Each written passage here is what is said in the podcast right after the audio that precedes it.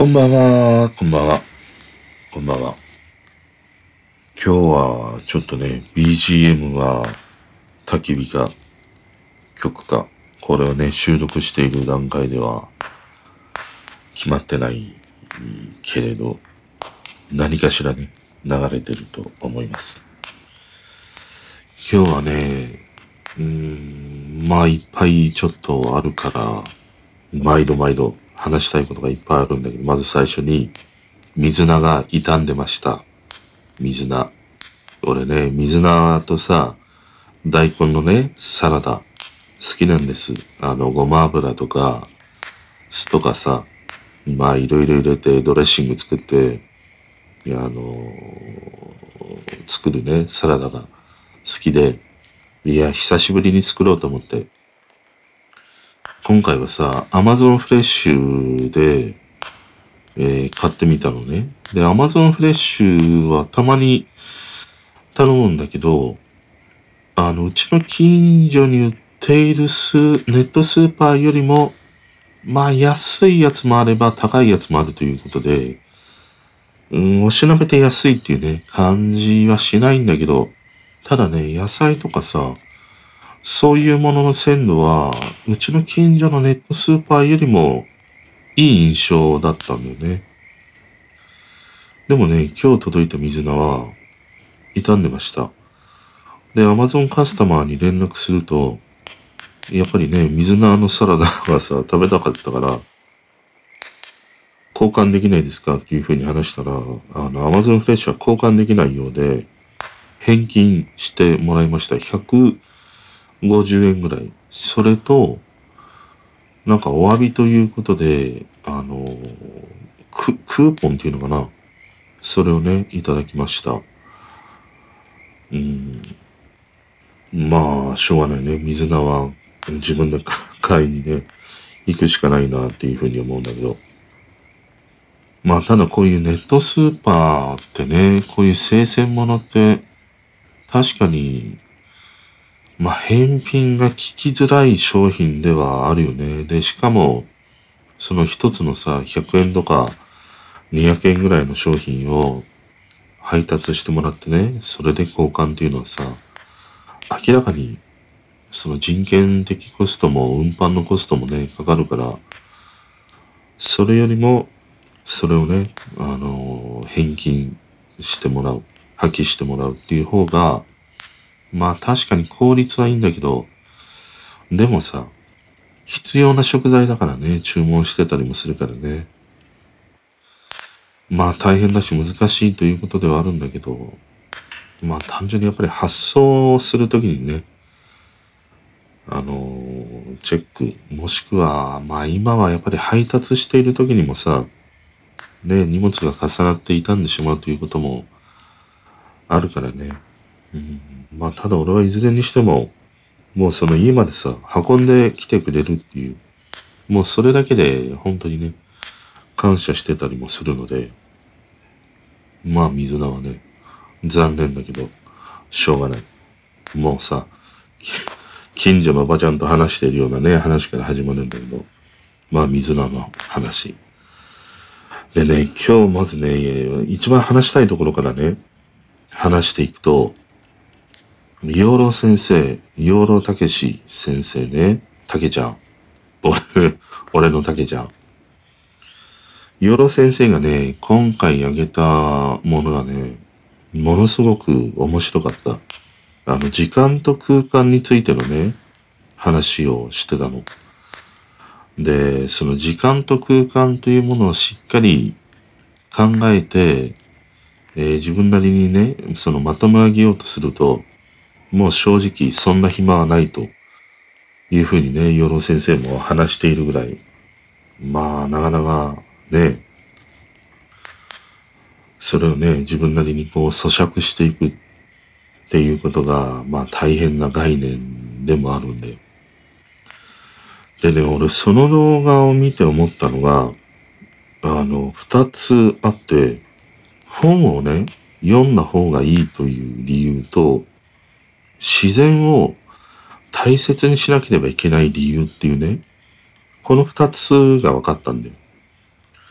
で、まずこのヨロ先生が話しているさ、時間と空間の概念っていうのは、その、要はさ、目と耳から入ってくるもの。目は光の波長だし、耳は音の振動なわけだよ。で、この違う特性を持つ二つのものをね、一緒に合わせる。それを脳がね、まあ勝手にやってくれているっていう。で、それを脳みそがね、そうしている理由というものが言葉であるっていうね、話をしてたの。言葉ってさ、こういう風に音で聞いても、目で見ても理解できるじゃん。同じものとして、同じ内容として。それっていうのは、目で文字を認識し、音で言葉を聞くっていうね。だから人間はそういう言葉があるからこそ、耳にとっては空間というね、その概念が必要だし、目にとっては時間という概念が必要っていうね、話をしてたの。で、あの、イオロ先生が話していることは、なんかすごい、俺なりのね、理解はできたんだよ。その時間と空間っていうものの。つまり、目というのはさ、瞬間を映し出しているか、永遠を映し出しているにしか過ぎなくて、時間というさ、概念が目にはないんだよ。だから養老先生が話していたのは、いわゆるああいうアニメとか映像、ああいうものって、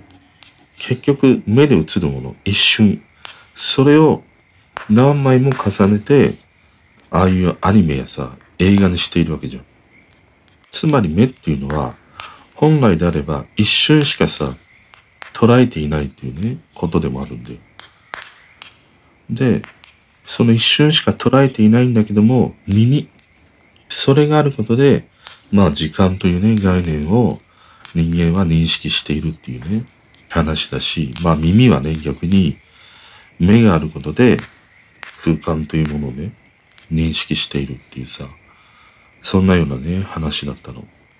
でね、なんかすげえ面白かったのが、えー、っとね、ゼノンの逆理っていうものがあって、その古代ギリシャの哲学者もゼノンが考案した逆説というものがあってね、アキレスが亀を追いかけるんだよ。でも、その亀のさ、いたところまでゼノがね、追いつく。そうすると、亀はほんの少し前進しているっていうね、説なの。だから目で追いかけている限りは、追いつかないっていうね、ことを言ってるんじゃないかっていう話をしてたの。で、これはね、すげえ 面白いなと思って。あのー、まあ俺日常の生活の中でさ、あんまり感じることはないんだけど、やっぱりさ、ブルース・リーにたどり着くんだよ。考えるな感情っていうね。それになんかたどり着くんだよ。割と大体の全ての物事っていうのはさ、だからね、案外目から入ってくる情報っていうのは、遅いんだよ、実は。ちょっと遅い。で、耳に入ってくるものも、やっぱり音の波動だからさ、遅いんだよ、明らかに。そうしたときに、やっぱりこのね、感じるっていうものこそが、実はね、一番早い伝達方法なんだなっていうことを思ったの。で、多分このものを感じるっていうのは医学的にはなんかあると思うんだよ。あの、こうこうこうだから、こういう風になるんだっていうね。でもそれはちょっとわからないんだけど、でね、それで思ったのが、まあさっきのさ、この養老先生のね、話から二つのね、気づきがあったっていうことなんだけど、まずね、自然をね、大切にしなければいけない理由っていうのがね、分かったの。要はさ、この感じるということもそうだし、この人間が生まれながらにしてもう身につけている時間とかね、空間という概念。それは目だったり耳だったり、まあもしかしたら嗅覚というものもね、あると思うんだよ。触覚みたいなものもあるだろうし。だからいわゆるさ、そういうその言われている人間の五感というものって、なんでそれが人間に備わっているかっていうと、やっぱりこの地球で生きるために身についた、うん、まあ性能だよね。人間の性能なわけじゃん。だからさ、もう何千年何億年かけてね、人間はこの五感というものをさ、自然と身につけてきたんだよ。でさ、この何千年何億年かけてね、身につけてきた、こういうその五感、感覚というものをさ、まあ、そのすべては、全部、この地球からさ、与えられているものじゃん。あなんか話が壮大すぎてね、うさんくささが満載なんだけど、でもさ、要は地球があるから人間がいるわけだよ。人間が先じゃないんだよ。どう考えても。だから、地球があるからこそ人間がね、こうやって存在している。で、地球に生きるからこういうふうに人間に、そういう感性、五感というね、ものが身についてきたのだとすると、その自然にさ、抗うようなものっていうのは、やっぱり全部滅びていくだろうなっていうことを思ったの。だからね、まあ今様々なその自然のさ、環境問題みたいなものっていっぱいあるじゃん。で、俺この環境問題に関してはね、うーん、すごい思ってるのは、大体のことは、なんか水が解決してくれるんじゃないかっていうふうにね、思ってるの。だってさ、この地球の7割が海で、この海が全てね、汚染されたとしたら、それこそ地球が終わりなわけだよ。で、今まことしやかに様々言われている環境問題って、うーん、まああんまり俺詳しく調べてないからね、なんとも言えないんだけど、でもなんか極小的な感じがするし、なんか金儲けのね、道具として使われている感じというものがさ、なんか見え隠れしてしまうんだよね。だから、俺はほとんどのことは、この地球においてはさ、水というものが解決してくれるというふうに思ってるんだけど、でもさ、この自然に抗うように自然を例えばね、破壊していったり、まあなんか、ね、明らかにその自然の流れと違うものを、まあ人間は様々生み出してきたわけじゃん。こういうネットやコンピューターみたいなものも、多分その一つだと思うんだよね。本来この自然環境の中で生きていれば、これほどの情報量を得られるさ、このネットの環境とかね、その世界中の人と繋がられるようなさ、こういうインフラっていうのは、そんなに必要がないはずなんだよ。だから、この自然と相反する抗うようなものっていうのは、大体すべて駆逐されていくんだろうなっていう。だから、自然をね、大切にしなければいけないし、やっぱり人間は自然と共存するということを本当にしていかないと、うーん、人間の存在自体がなんかなくなってしまうんじゃないかなっていうことね、思ったね。だからこの人間のさ、五感、これを活かせる。これをシンプルに活かして、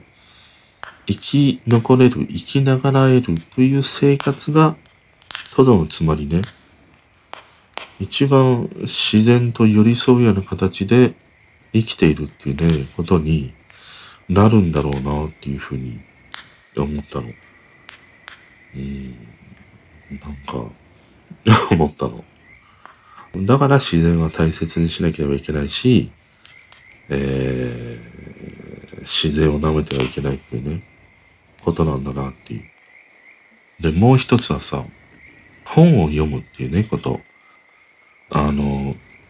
俺はその親戚の兄ちゃんがさ、本当に本が好きな人で、前にね、聞いたことがあって、じゃあどういうふうにね、子供に、えー、何か成長する上で、やればいいことっていうのないかっていうね、話を聞いたことがあって、その時に話してくれたのが、まずね、本を読め。それと海外に行けっていうね、この二つを言われたの。で、海外に行けっていうのはわかる。で、本を読むっていうのもわかるんだけど、でも俺本当にさ、本を読まないんだよ。単純に。でも例えば自分に子供がいたり、これからね、えー、未来をさ、作っていく子供たちがいたら、やっぱり最初の教えとして言うのは、本をたくさん読むっていうことは、きっと教えるだろうなっていうふうに思ったの。で、そのね、明確な理由がね、今回さ、この養老先生のね、話、時間と空間という話、この話って、俺がさ、普段ね、こういうネットがない世界で生きていた時代、この養老先生のね、話を聞くということは、ほぼない。9割ぐらいないと思う。まあ、たまになんか俺も山に行った時とか、まあ、あんまり、あんまり山行かないけど、まあなんか虫取りかなんかね、子供の頃やってたからさ、虫取りしてて、いや、養老の竹ちゃんも一緒に網持ってね、いや、トンボがどうした、蝶がどうしたって言って、その場で遭遇することはあったにせよ、仮にそこで遭遇したとしてもさ、いや、勘介くん、時間とね、空間というものがさ、あるんだよっていう話は100%しないよ。だって虫を捕まえに来てんだからさ。でね、思ったのが、まあ、さっきのその自然と抗うということとはね、ちょっと真反対のことにはなるんだけど、この YouTube って、やっぱりこれだけのさ、その知識を持った人、考えを持った人、そういう人たちの言葉が、誰しもが聞ける、見れるっていうことなんだよ。これはものすごく大きいことで、まあ、まことしやかにさ、ね、ひろゆきとか堀江物語は学校なんか行かないで YouTube 見てれば十分勉強になるみたいなね、ことを話してるんだけども、あらがちそれは間違いではないなっていうふうに思う一方で、俺が思ったのは、まあ確かに、こういうね、その養老先生とか、そういう人たちの話をこういうふうに YouTube で見て、えー、興味をね、自分で掘り下げていくっていうことは、可能だと思うんだよ。で、その時にやっぱり興味なんだよね。人の知識を、なんて言うんだろう、育んでいく、増やしていくっていうのは、もう興味でしかないんだよ。興味がないものは、もうね、小中高教わったように、もうただ座って、ね、あの先生たちのさ、念仏みたいな話を聞くしかないんだよ。で、一切残ってないじゃん。俺なんか興味がない漢文とかさ、全く残ってないもん。だから、やっぱり知識は興味が全てで、興味があることを掘り下げていくっていうね、あの教え方は、ものすごくいい。だから今の時代ってさ、こういうふうに YouTube や、まあこういうポッドキャストもそうだし、えー、そしてね、本というものがあるわけじゃん。そのネットができる前はさ、やっぱり本だったわけだよね。そういうもので興味があるものを掘り下げて、自分の知識としていく。で、それはさ、なんかちょっと話が どっちらかってきたな。要は何が言いたいかっていうと、その、本がね、ある時代、ネットがある時代の今も、一緒なんだよ。状況は一緒なの。要はさ、ああいう養老先生とかね、すごい考えや教えを持っている人たちの、その教養みたいなものは、誰しもが手に取れるっていうことなんだよ。本はその養老先生が書いている本を読めば理解できる。まあ今はそれが YouTube に変わっているというね、ことであって。だからさ、ある意味、その知識というか興味を持つきっかけは、もう本がある時代からフラットなんだよ。ものすごく。なんか今ね、教育の格差があるとか、いろいろ言われるかもしれないけれども、確かにその学校の制度やね、教育のその仕組みや、えー、そういったものの格差みたいなものはあるかもしれないけども、何かしらをね、深めて自分の知識にしていこう。その入り口においては、フラットであるなっていうふうに思ったの。だから、本をね、たくさん読むっていうことなんで。まあ YouTube でもいいんだけど、でも圧倒的に今までの資産がさ、本の中にはいっぱいあるわけだよ。でね、本。あれってやっぱりすごくて、今言った例えば養老先生のさ、じゃあ講義を受けようって言ったら、じゃあある程度の大学に入って聞かなければいけない。でも誰しもが聞けるわけでないわけだよ。まあそれが今 YouTube で見れる。でもその前は、それが本だったわけだよ。本で読めば、いろんな今までのね、絶対に近づけなかった人とか、会うこともない人とかね、例えばこの間亡くなったあの、京セラのね、稲森和夫とかさ、俺はああいうのが好きだからさ、稲森和夫とか、あと、松下幸之助とか、本田宗一郎とかさ、あそこら辺の人たちのね、本ってちょっと一時期、本を読まない俺でもちょっとハマってね、読んだということがあるぐらい。でもああいう経営者の人たちとさ、近づくこと、会うことはさ、まあほぼないよ。俺の人生においては。でも、本であれば、会えるんで、あの人たちの言葉が聞けるんで、それってすごいことじゃない？アマゾンで買えばさ、ねえ、文庫本になってたらさ、400円、500円で買えるよ。図書館に行けばさ、ただだよ。ただで読めるんで、言葉が読めるし聞けるんで。だからね、圧倒的に本を読んだ方がいいっていうふうに思った。その、まあ今さ、いろいろインフルエンサーみたいな人とか金儲けはどうしたこうしたとかね、あるよ。でも、俺はそれよりも、本の中にこそ、こういうね、まあ、まあ、同じっちゃ同じかもしんないけども、でも、なんかこういう養老先生とかさ、この稲森和夫とかね、こういう人たちの言葉の中にこそ、俺はね、ものすごく、なんか、血となりね、肉となるような、その普遍性を持ったね、この知識というものが、自分の体の中にね、残り続けるんじゃないかなと思う。要はその、今のインフルエンサーの人たちのああいう本とかね、まあ言葉みたいなものって、あの、もうインスタントラーメンみたいなもんなんだよ。要はお湯入れて食っちゃったらもう終わりなんだよ。そうではなくて、もっとなんか血となりね、肉となる。そういう本はね、同じ時間をかけるわけじゃん。そういう人たちのものを読むのにも、例えば1時間かかる。のであれば、こういうね、養老先生とかさ、稲森和夫とかね、こういう人たちの本を読む1時間の方が、俺はね、圧倒的に自分の血肉になるんじゃないかなと思った。で、その血肉になったものはさ、生涯にわたって残り続けるからね。だからね、俺は本を読んだ方がいいっていうふうにね、今回のこの養老先生のね、この時間と空間という話を聞いて、すごい思った。いや、だってこんなにさ、手軽に読めたり聞けたりするんだよ。YouTube なんか見放題だよ。今は。本も図書館に行けば無料でいくらでも読めるわけだよ。これってすごいことじゃない？こういう人たちの言葉をね、これだけ溢れているのに、触れないっていうのはね、めちゃくちゃもったいない。もったいない。まあ、まあ、損得だ、損得だけじゃないね。損得でやったらダメだよ。興味があるかないかだよ。すべては。興味があるんだったら、すぐね、手を伸ばせば、そこにあるものがいっぱい溢れてるっていうことなんだよ。でね、まあ学校もちょっと考えてみたの。学校ってどういう役割なのかなと思って。で、学校はさ、まあ勉強しに行くところっていうね、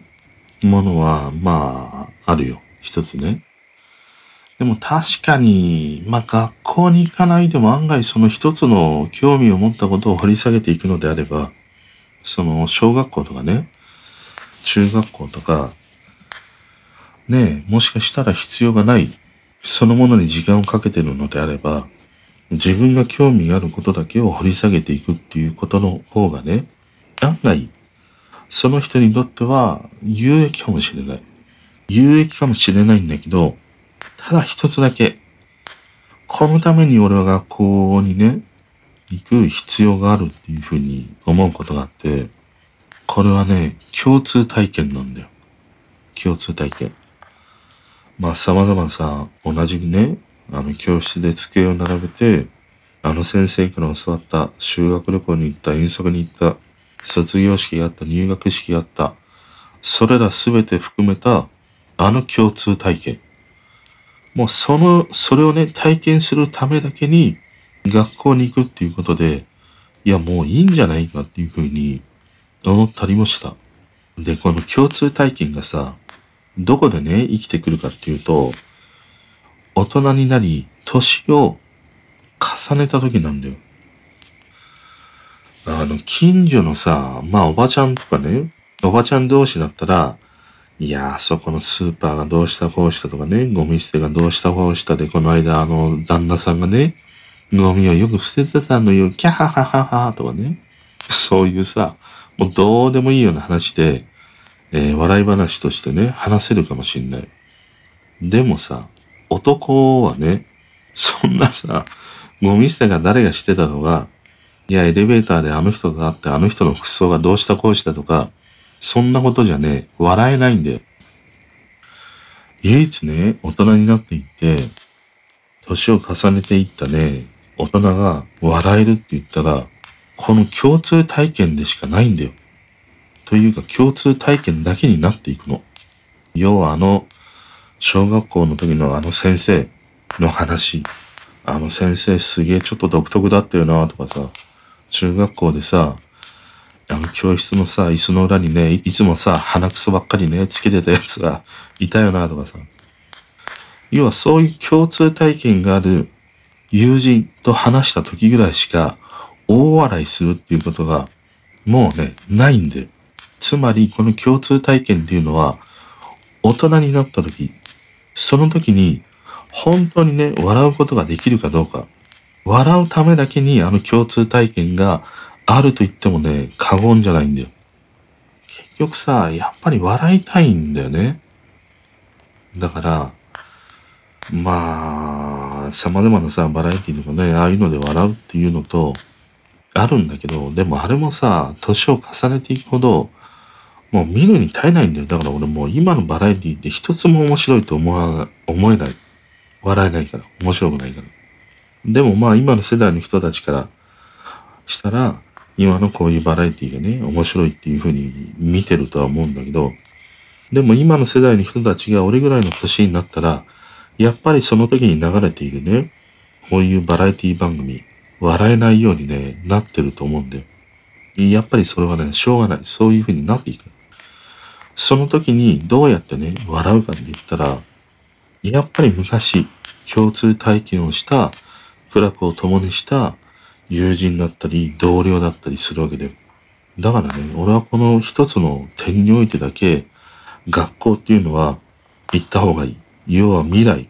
年を取った時に、笑えるから。俺はそのためだけにね、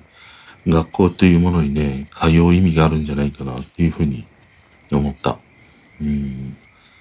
まあ、養老の竹ちゃんはね、いいよ。あの、いい。もう最高だね。本当に、ずっといつまでも元気でね、こういうその知識というか興味を持つきっかけをね、こういう YouTube を見てる人たちに、なんかね、うん与えてほしいというのかな。発信してほしいというのかな。すごい思ったね。だって、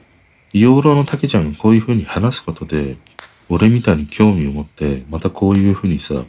人にね、伝えていくわけじゃん。この間話したさ、口コミの話と一緒だよ。その人にとって必要だったり、興味があれば、それは人にね、口コミで言い伝えられていくっていうことだからさ。だからね、うん、このね、時間と空間の話はね、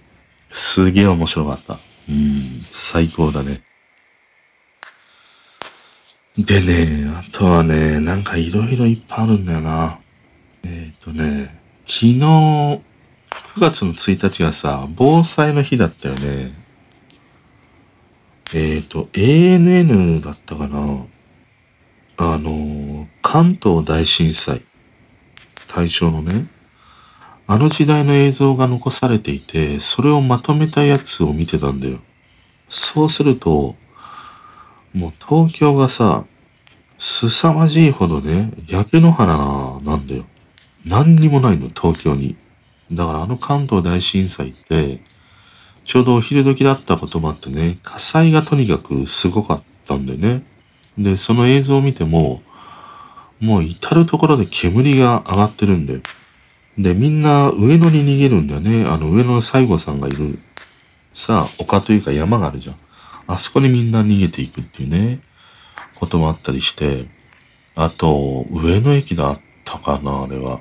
人がさ、すんごいんだよ。もうどっかあの、インドなのかどこなのかっていう感じで、あの駅の周りに人がさ、ごった返してんの。でもね、みんなすんげえ生きてんだよ。めちゃくちゃに生きてんだよ。で、強えな人間と思って。でね、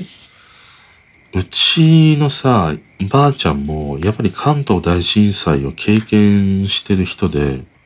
一回ね、俺入院してる時、俺がね、腰の手術をして入院してる時に、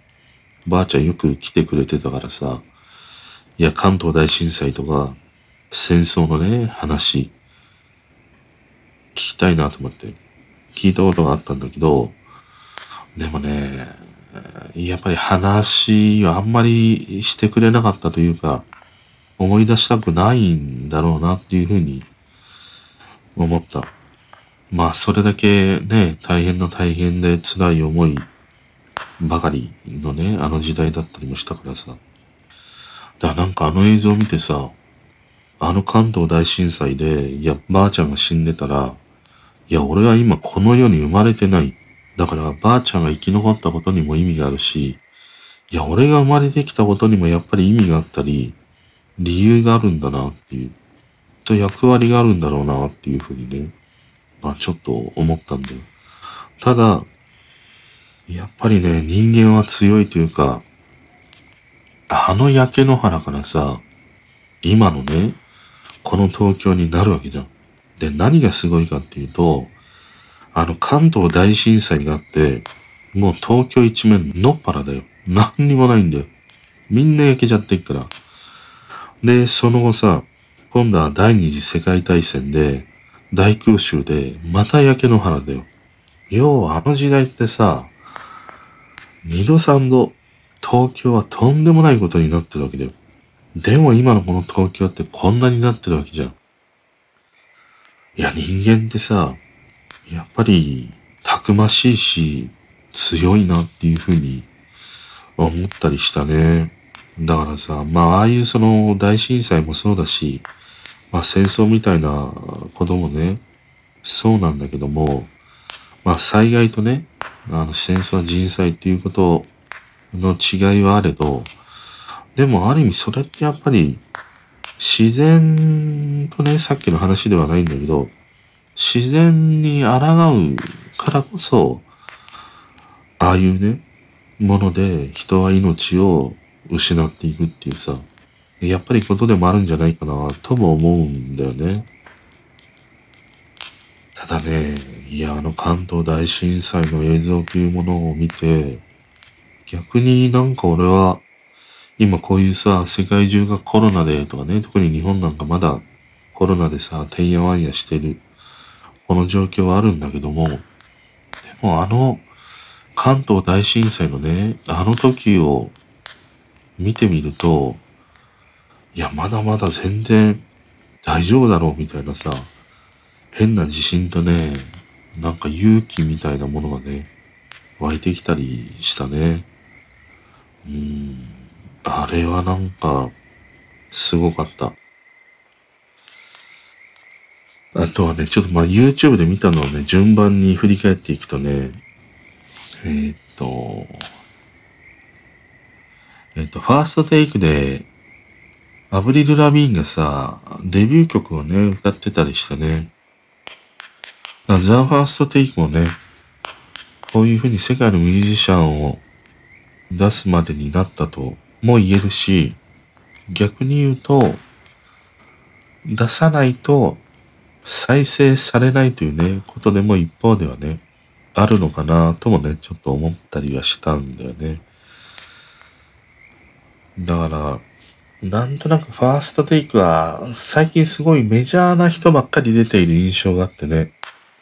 始まった当初っていうのはさ、まあネットの中でのみぞ知るみたいなね、人とか、まあ一部の人が知るっていうね、そういう人たちにスポットが当たってたのが、割となんかメジャーに走っているというのは、なんか再生数至上主義のね、渦に飲み込まれていった結果、いや、ちょっとなんか見失ってないかみたいな、そんなことをね、思ったりしたね。でね、次がね、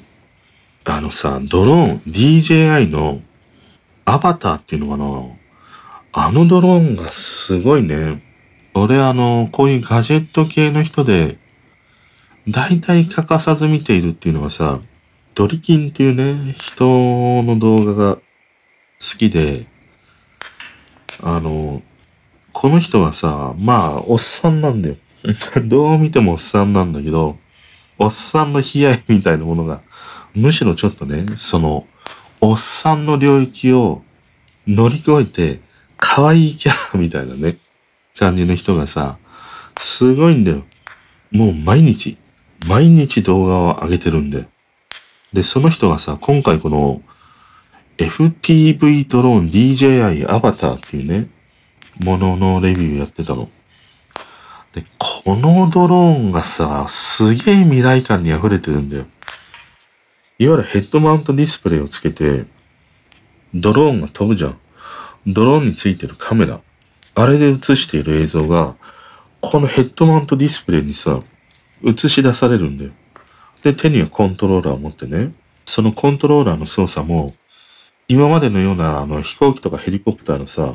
ラジコンみたいなああいう操作感覚ではないみたいなんだよ。いわゆるなんかね、あの、何？ワンハンドのファミ、ファミコンじゃないな。えー、ああいうゲーム機、ニンテンの。ああいうようなコントローラーで、その表示されている点を動かしていく。そんな感じらしいんだよ。だその点を動かして、点の行き先にそのドローンがね、飛んでいくっていうね、そういう操作体系にあるみたいなんだけど、これを見てるとさ、その、映像として吐き出すのは今までのドローンの映像と、まあ何ら変わらないよ。でも、操作している、実際にね、その本人、その本人の感覚からすると、いや、本当に自分自身がさ、もう空を飛んでるようにしか多分思えないだろうなと思ったの。要はヘッドマウントディスプレイだから、ね大きく映し出されているわけじゃん。ディスプレイの中に。で、すごい没入感があるわけじゃん。だから、このドリキンさんも話してたのが、いや、本当に自分が空を飛んでいるみたいな感じっていうね、話をしてて、いや、これはちょっとすごいなと思った。で、操縦もさ、すげえ簡単なようだしね。もちろんその、えっ、ー、と、シミュレーターみたいなものがあるから、それをしないとっていうことではあるんだけど、でも見てる限りはものすごい簡単そうでね。なんかこれが、やっぱりドローンって様々その荷物をね、どうこうとか、まあ空撮でどうこうとかっていうね、ものがあるんだけども、ある意味このドローンで映像を例えばライブ会場でも何でもいいんだけど共有してみんなでねあの空を飛んでるような感覚でライブ映像が楽しめるとかまあ海でも何でもいい山でも何でもいいライブでああいう飛行体験ができるっていうのはねいやちょっとなんかいっぱい面白いアイデアが湧くなと思った。あのヘッドマウントディスプレイを使ったドローンのね、あのなんか、ものすごいエンタメ感みたいなものはね、可能性しかないね。いろいろ思いつく。あれでやりたいなっていうふうに思うことは。うん、やっぱりちょっとドローンは、すごいね。あの、Web3.0 と同様に、この実世界の中ではこのドローンのね、この技術っていうのは、いや、いろいろ活用の場所がいっぱい出てくるだろうなっていう、そんなね、予感をさせてくれた、この FPV ドローン、DJI アバターっていうね、ものですね。ただね、これは日本ではまだ発売されていないようで、あ日本だとなんかちょっと難しいんだろうね、いろいろね。うん。ただすごい面白い可能性しかないなと思った。あとね、さらっということで言うと、中島みゆき。中島みゆきって、あの、本当に今更ながらなんだけど、YouTube にさ、中島みゆきの公式チャンネルってあるんだね。もう10年近く前から存在していたようで、結構さ、その CD とか DVD の特典映像のね、中島みゆきが歌う動画というものがさ、まあショートバージョンではあるんだけど、アップされてたり、一部 MV もアップされてたりもして、案外さ、中島みゆきが歌う姿って、ねえー、見る機会がないじゃん。で、最近あの、ボスのね、CM にも、また何十年かぶりに中島みゆきがね、出演したということで話題にはなってるんだけど、ああいう CM でちょろんと見る機会はあったにせよ、いわゆる中島みゆきがさ、本気で歌っている姿って、多分ね、見たことない人多いと思うんだよね。そういう意味ではこの中島みゆきの公式チャンネルにね、上げられている彼女が歌う姿というものは、案外、新鮮にね、ちょっと昨日の夜見つけて見入ってしまいましたね。あとね、音楽つながりで言うと、やっぱり最近さ、その盛り上がる系のね、なんて言うんだろう。いわゆるパリピを感じるというかさ、みんなで楽しめる曲っていうのが、いや、最近ないなと思って、思い出したようにさ、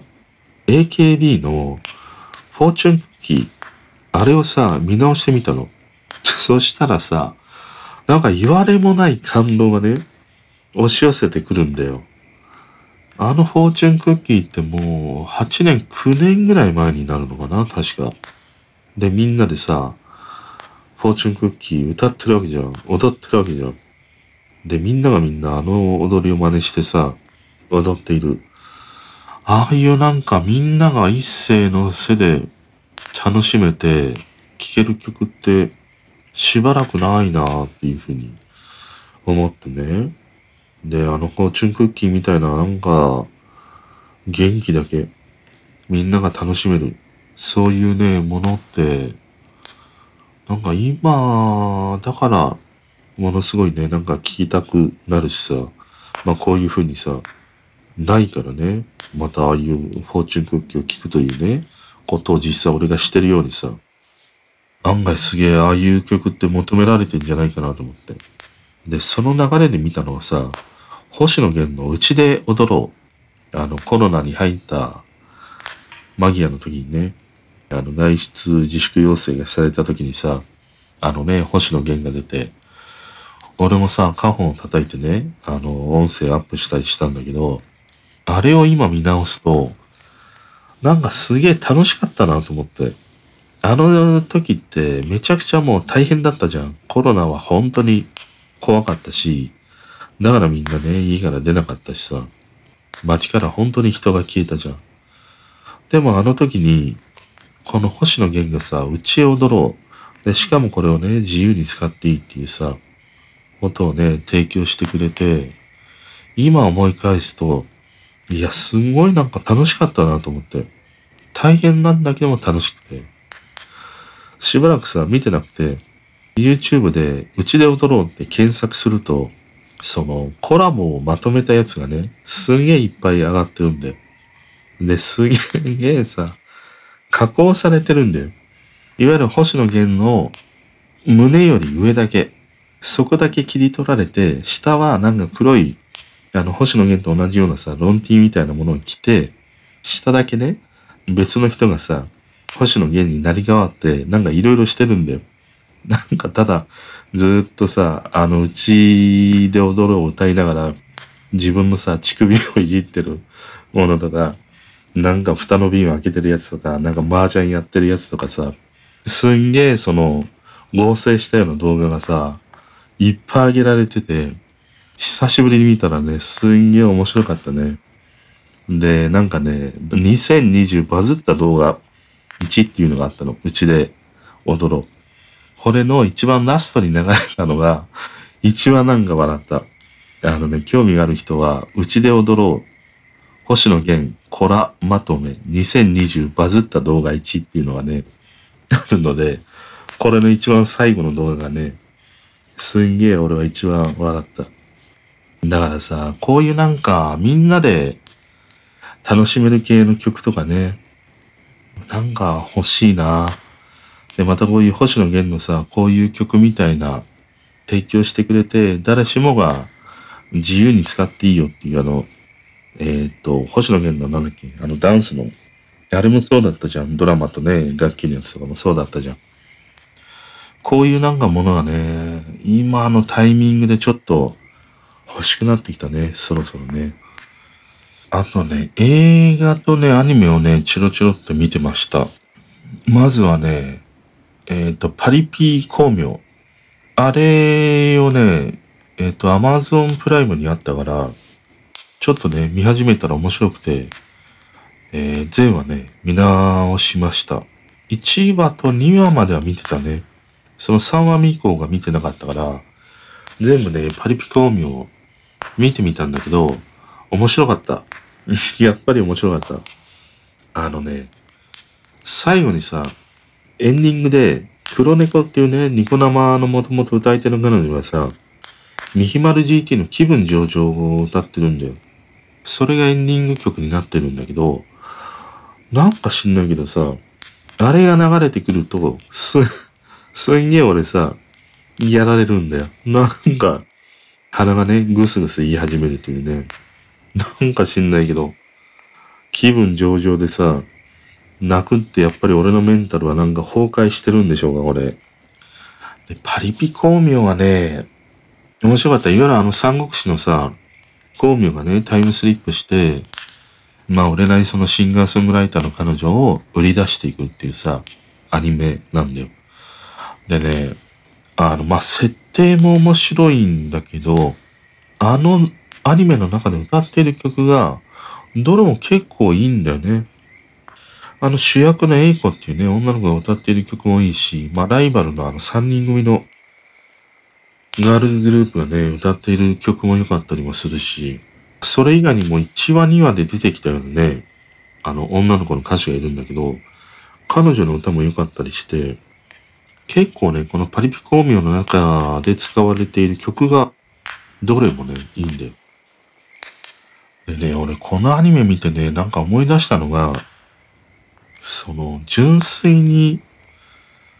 誰かのためにとか、誰かに届けたいという思いで歌っている人、やっぱりね、案外多いかもしれないなと思った。要はなんかみんながみんなね、有名になりたいとか、えー、お金儲けしたいとか、そういう思いだけではなくて、誰かの役に立ちたい。自分の歌がとか、誰かにこの自分の歌をね、届けたいっていう。そういう思いだけで、歌というかね、音楽活動をしている人っていうのは、いや、絶対一定数いるよなっていうふうに思ったね。だから何でもかんでもその、商業音楽で売れればいいんだっていうね、ことだけでは、うーん、やっぱりないよなっていうね。それをね、改めてなんか、うん、気づかせてくれたというのかな。そんなアニメだったりしたね。多分パリピ光明はまだまだ続くんじゃないかな。面白いもん、すごい。面白かった。で、もう一本がね、ホテルローヤルっていうさ、俺以前にもこの、ホテルローヤルの主題歌になった柴田真由美の白いページの中に、これがエンディングに使われてるんだけど、この曲のね、話をしたことがあって、えー、映画見てみたいなっていうふうにずっと思ってたの。そしたら Amazon プライムに上がってたからさ、見てみたんだよね。で、いわゆるそのラブホテルが舞台の映画なんだよ。このホテルロイヤルって。いわゆるそのラブホテルを経営していた家族が、まあどんどんどんどん、まあバラバラになっていくんだよね。お母ちゃんはなんか若いツバメと逃げちゃうし、お父ちゃんは、まあ遊びぼうけて酒飲んべえでみたいな、女遊びもやっちゃって家にはあんまり寄りつかないっていうね。で、結果娘のこの、春がね、このホテルロイヤルを継ぐんだけど、そこでね、とある、まあ事件があって、で、このホテルをね、畳まなくちゃいけないっていう、そんなようなストーリーなんだよ。で、まあ、これを見ててね、なんだろうな。うーん。あのね、やっぱ人間というか、圧倒的に、人間はさ、うーん、セックスであるなっていう、その、うまくあれできないんだけど、いわゆるこのホテルロイヤルって、ラブホなんだよ。だからそこにいっぱいね、いろんな、これは北海道のさ、ラブホが舞台だから、まあその土地に生活している人とかはさ、訪れるラブホなんだよ。だから割とその、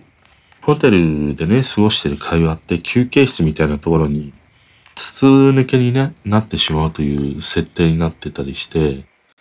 案外そのホテルで過ごしている人たちの話って、ものすごい生活感に溢れているさ、話ばかりなんだよ。でそういうその日常に溢れている生活感のある話なんだけど、でもそこはやっぱりラブホだからさ、みんなエッチをするわけだよね。だからこの、なんかセックスこそが、やっぱり人間の日常の行為でもあるし、うん、生活でもあるなっていうことを思って、今ってなかなかその童貞や処女をね、じゃあ20になり30になってもね、そういうそのセックスの経験がないままに過ごしているとかさ、話題になったりするんだけど、まあそれは、それでさ、まあどうなんだろう。いいんじゃないか？あんまりその すげえしたいっていうところまで思わないわけでしょ？すげえしたいっていうふうに思えば、案外人間をさ、突き動かすね、大きな衝動って、やっぱり異性にモテたいとかさ、異性と一致をしたいって、かなり人間を突き動かす、うん、衝動のね、一つだと思うから、そこにまで至らずにさ、まあ自家発電で賄えるのであれば、その人にとってはそこまでの衝動ではないというね、だけのことなんだけど、たださ、その日常にセックスがないっていうことは、ある意味その日常を、うん、なんて言うんだろうな。正面か、正面に向き合って生きていないというね、ことでもあるなっていうふうに思ったんだよね。だから、うん、なんかね、俺はセックスこそ日常であるし、ものすごく生々しいね。男と女。まあ今男と女だけではないよね。男同士とか女同士とかいろいろあるけれど。ああいうやっぱり行為というものがさ、ものすごいね、生々しく、人と人とをね、結びつける日常、本当に日常のね、行為なんだなっていうふうに思った。なんか、ものすごい特別なものでもないし、崇高なものでもないし、ある意味、なんか、会話をするようにね、セックスっていう、こういう行為はね、あるんだなっていうふうにね、思ったかな、この映画を見て。でね、うーん、まあ、どうかな。俺は、俺は面白いかどうかと言われると、うーん、なんか割と平たい感じがしてね、いわゆるその盛り上がるものがないんで、割とこうフラットな感じで、俺が一番盛り上がったのは、やっぱり最後だね。この柴田真由美のさ、白いページの中に、これが流れてきた時に、いや、本当にいい曲だなと思った。この柴田真由美ってこの曲だけしかリリースしてないからね。奇跡の一曲みたいなもんだよ。このこの人ってもともとさ、記念のためにポップコーンかなんかに確か出てね、あの、思い出作りで出て、で、この一曲だけ出して、もう歌手さ、きっぱりやめてしまったからね。その人が、こんなにも名曲をね、残していってくれたっていうことが、いやー、ありがたいね。うん。いい曲だよ。この白いページの中に行って、めちゃくちゃいい曲だよ。名曲中の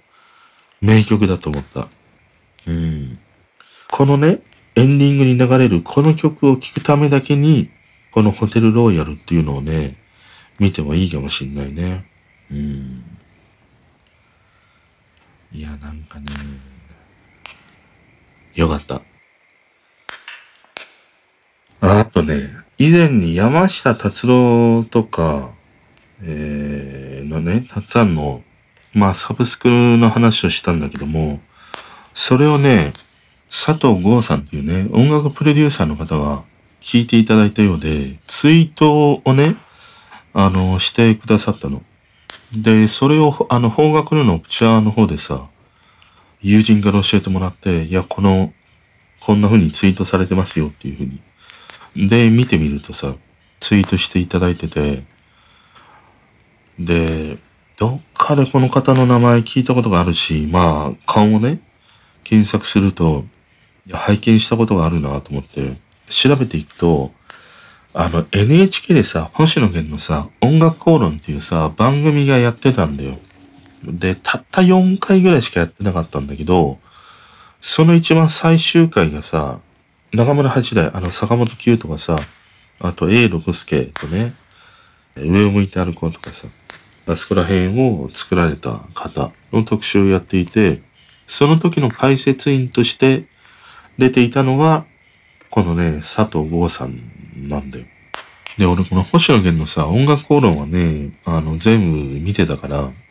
もう一回ちょっとね、見直そうと思って、見たらさ、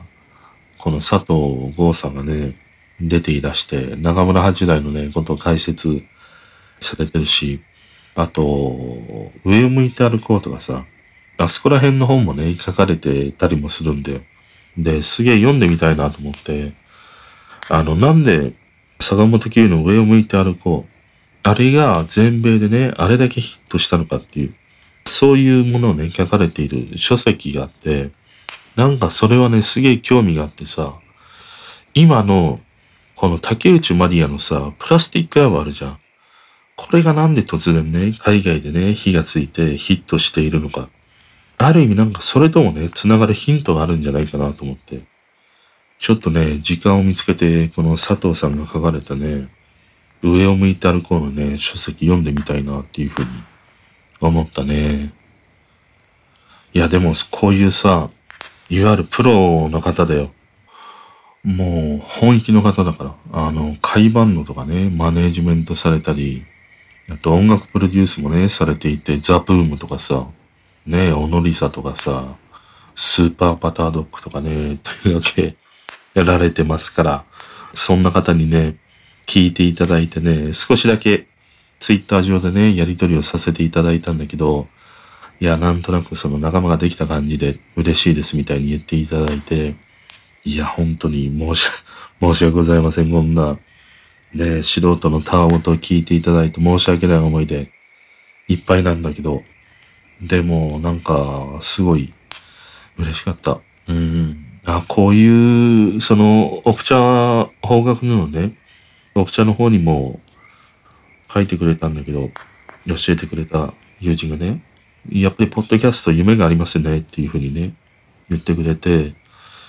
あこういうふうにその、俺がね、全く知らないこういう音楽の世界をね、ずっとやられてきた方とね、繋がれたり、また全くさ、俺がさ、関係ないところで、日常さ、真面目に生きている方、そういう人たちともね、いっぱいこう、つながりをね、感じられたりもして、何かを発信するっていうことって、あこういうなんかことなんだなっていうね。それをちょっとね、おぼろげながら感じたりもしたね。うん、いや、すごい嬉しかった。あの、YouTube ももね、見てね、あの、いろいろその、俺が生まれる前のね、坂本九とか、そういう方のね、話をずっとされてるのを見たんだけど、いっぱい俺の知らないね、事実があって、面白かったね。だから俺が知らない過去のものって、その過去のことを知るというよりも、過去を知ることで、やっぱり俺にとっては未来なんだなっていうふうに思った。要はその、なんで未来かというと、その過去のことを知って、やっぱり興味を持つっていうことはさ、深掘りしていくわけじゃん。深掘りしていくっていうのは、今俺の手元にはない新しい知識をね、知っていく、調べていくっていう、それは全部未来なわけだからさ、それをすごい思ったね。すごい嬉しかった。うん。まあちょっとね、この場をお借りして、ありがとうございました。あんな風にね、ツイートしていただいて、嬉しかったです。あとね、その、今までにもさ、あの、マチコ、うちのマチコね、小林智さんとね、ツイッターでこう、少しだけやりとりをさせていただいたり、あの、マチコもね、新風が出たんだよ。ダンスっていうね、新風が出たんだけども、かなりね、いいよ。彼らも本当に精力的に次々に曲を出したりコラボをしてみたりとかね、していて、いやもう大好きです。とトムさん。小林トムさんとね、もうサッカーゲームやりたいわ。あの、何度も言うけど、サッカーゲームは、ヒューマンのね、あの、ヒューマンサッカー、縦画面しかさ、認めないから、横画面みたいなね、軟弱なサッカーゲームはね、認めませんから、そういうマチコのね、方と、まあなんかそういうふうにね、ツイッター上でも少しだけやりとりをさせていただいたり、あと、中村月子さんっていうね、TikTok でね、モノクロの画面ですげえ、やっぱり昭和の名曲をカバーしている、あの、シンガーソングライターの彼女がいて、彼女もね、やっぱり俺が彼女のと話した時に、あの、ツイートとかね、していただいて、嬉しかったし、このね、中村月子さんが歌うね、TikTok のモノクロ系のね、シリーズ、恋のバカンスとかさ、夏祭りとかね、最近だと夏を諦めないでとかね、県直の。めちゃくちゃいいから。うん。方とかね、繋がれたり。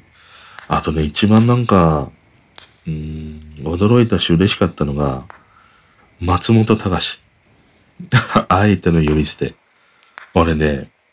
これさ、なんか変にこだわりがあるんだよな。松本隆先生っていうのも嫌だし、松本隆さんっていうね、よそよそしく言うのも嫌なの。っていうのもね、なんか嫌なの。松本隆は、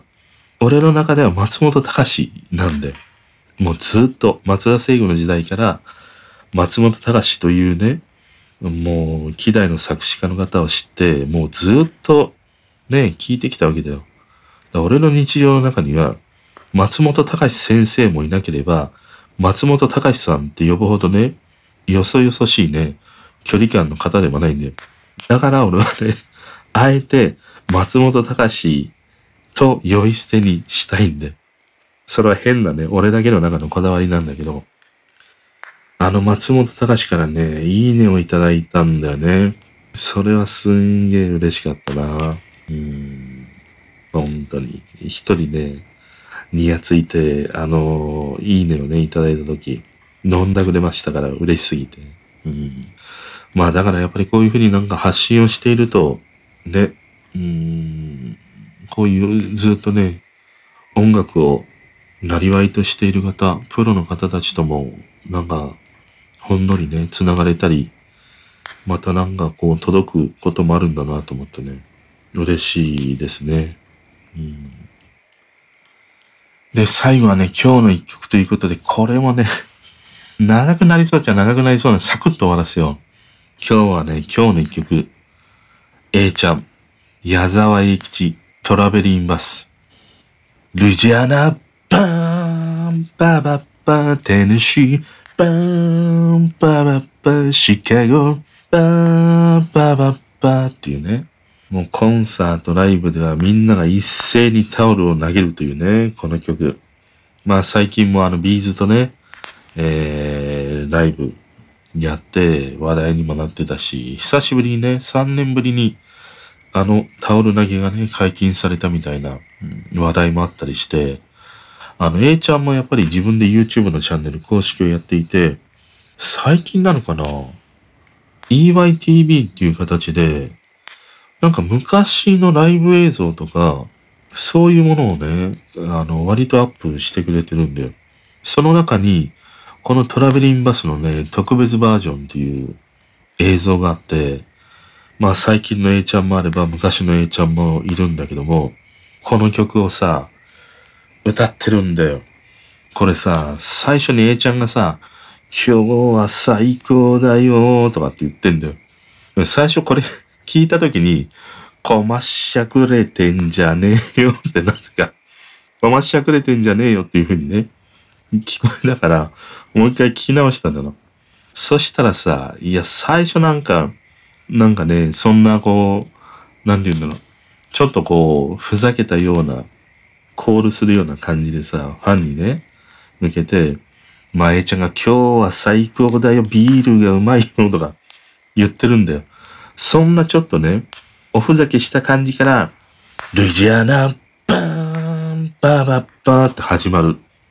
なんかね、もう震え、震えました。私、糖尿ではないですけども、血糖値がね、下がりすぎて、震える感じぐらい、体中、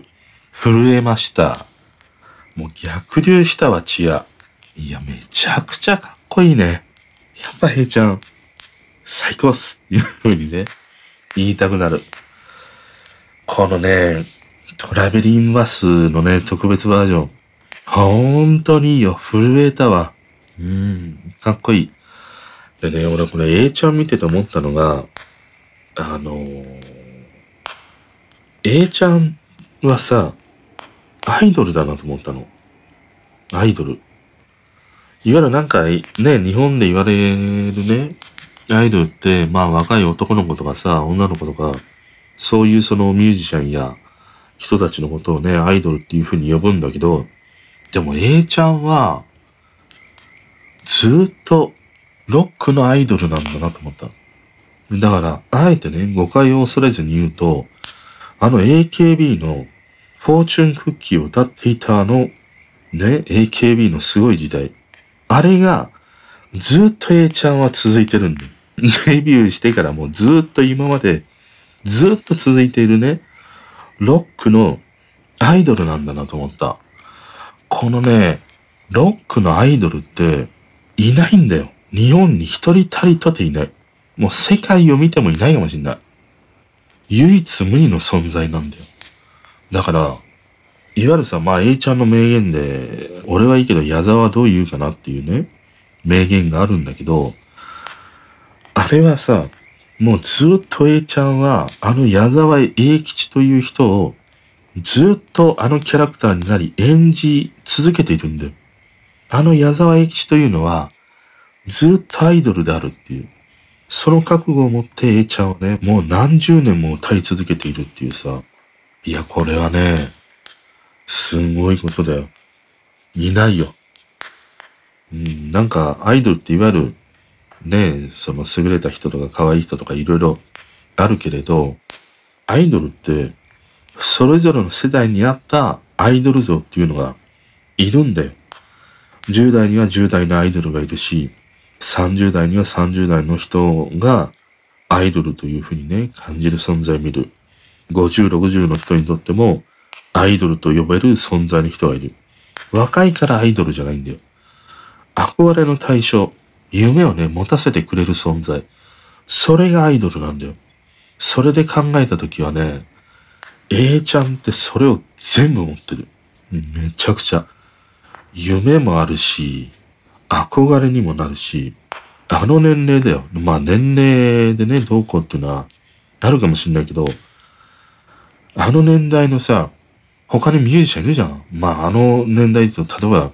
この間ね、ちょっとその歌う活動をやめる、中止するみたいなさ、吉田拓郎とかさ、まあ陽水とかさ、いるわけじゃん。ああいう人たちと並ぶ存在であったね。この A ちゃん、未だ最前線でトップで走り続けているってさ、これはね、この日本の音楽史においては、もうずっと残る人だよね。存在だよね。しかもそれは、俺はなんか、今回ね、この曲を聴いてて、初めてなんか、アイドルというものを、なんか生涯にわたって貫き続けた初めての人じゃないかなっていうふうに思った。まあもう一人好きなのはチャーね。チャーは自分で、俺はもうアイドルだからってね、あの、言ってる人だから、未だあの人もアイドルだったりはするんだけど、いや、A ちゃんはね、俺は日本で初めてのこのロック界のアイドル、それを貫き通す人なんだなっていうふうに思ったな。アイドルって、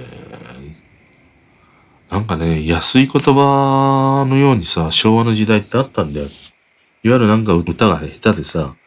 いや、顔が可愛いとかさ、なんか適当に踊ってればアイドルみたいな。アイドルって、ある意味なんかちょっとね、馬鹿にされていたような、この日本のさ、音楽界においてはさ、揶揄されてたりはしたんだけど、でもね、俺今この年になると、アイドルってってそういうものだけではなくて、本当にその世代ごとにあった夢やね、希望とか、楽しみとかね、そういうものを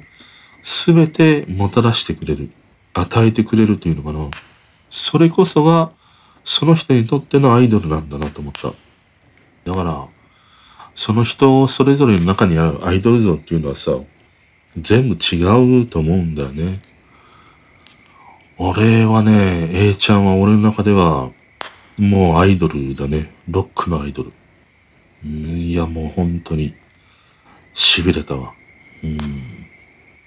めちゃくちゃいい。トラベリンバス。聞いてみ？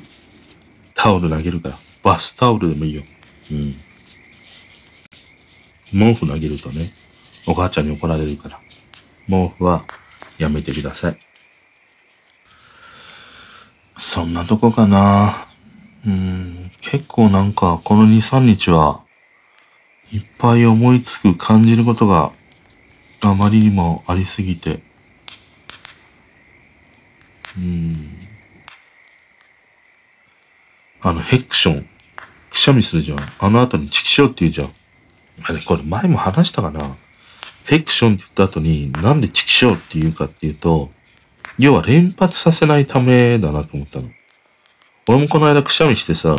ヘクションって言った後にチキショーって思わず言ってたの。あれって、ヘクション、ヘクションって2回続けたくないから、チキショーって言うと、なんか遮断されるんだよ。鼻のなんか、中が。だからチキショーって言うんだなっていうふうに思った。あとね、この間やっぱりアベマニュースを見てて、あのー、なんか就職だったかな？なんかのまあ特集やってて、その、パートナーと別れたのが原因で、あのー、なんか、うつ病みたいなものになりましたみたいなね。話をしている女の子がいたの。で、ああ、そうかと思って。パートナーって言うんだなっていう。なんかさ、彼とかではなくて、パートナーっていうと、多分その同性だと思うんだよね。だそういうその同性の最愛の人を呼ぶときというのは、パートナーっていう呼び方しか今はないのかなと思って。だからある意味パートナーっていうと、あ、同性なんだなっていうふうになんか、今の時代はね、思えてしまうなって伝わってしまうなと思った。まあその彼女がね、あの、彼氏であってもパートナーって言ってたのかもしれないんだけど、俺は見ててその彼女の言ったパートナーっていう言葉を聞いたときに、あ、なんか同性の人とね、お付き合いしてたのかな、みたいなね、そんな想像したりしたんだよね。まあ今こういうさ、男は女じゃないととかさ、女は男じゃないとっていうね、そういう時代でもないからさ、こういうその呼び方をするんだなっていう。なんかね、その言葉の持つ意味が割とギュッとなんて言うんだろう。狭まった感じというのかな。なんか昭和の時代パートナーっていうと、まあ、奥さんであったり、旦那であったり、まあ仕事仲間であったり、そういうね、ものとしてもう少し広い意味があったんだけど、なんか今の時代にパートナーっていうと、割となんか限定されるんだな、みたいな。そんなこと思ったりしたね。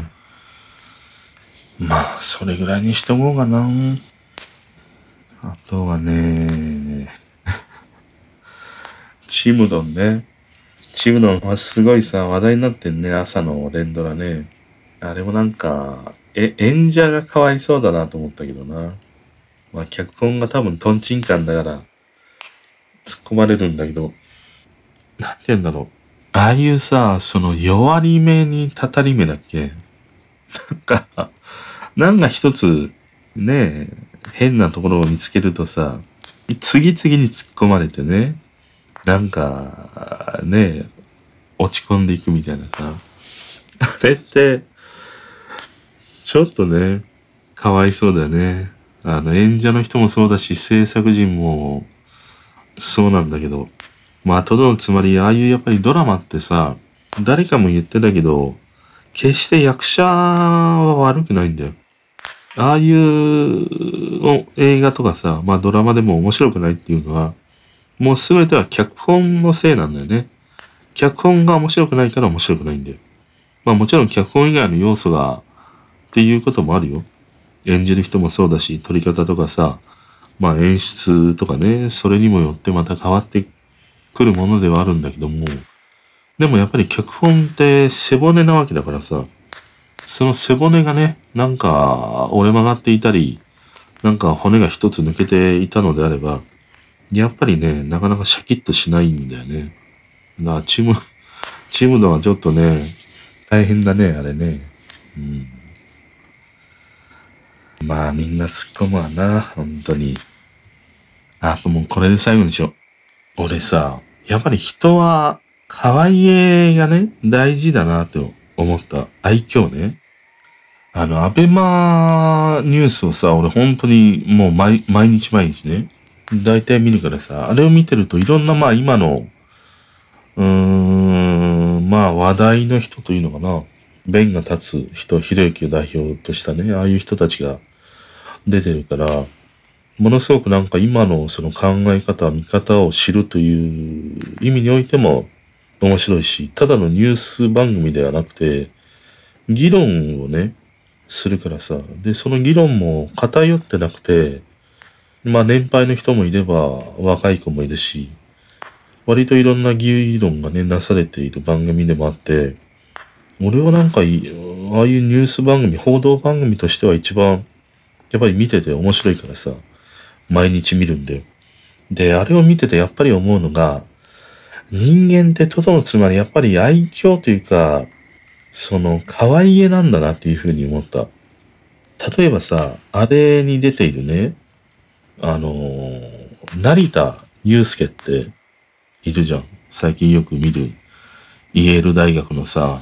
なんか教授のね、変な丸と四角のメガネしている彼。あの彼さ、俺が見ていると、やっぱりね、可愛げがないんだよ。可愛げがないから、なんか応援しようとかさ、なんか聞く耳を持って彼の話を聞いてみたいとかさ、あんまり、俺はね、他の人はどうか知らんけど、俺はあんまり思わないんだよ。だから、まあ確かに冷静になってね、彼の話を聞くと、あの、すごい、まあ、分析能力とか、また角度の違うね、話が出たりもして、うん、面白い話をするな、考え方をするなっていうふうには思うんだけど、なんかね、ちょっとだけ人間的魅力がね、俺の中ではちょっとね、欠けるんだよ。そういう意味では、ひろゆき。あれはね、あれはね、って言い方だけど、彼はね、可愛げがあるんだよ。愛嬌があるんだよ。だからあれだけね、まあいろいろと重宝にね、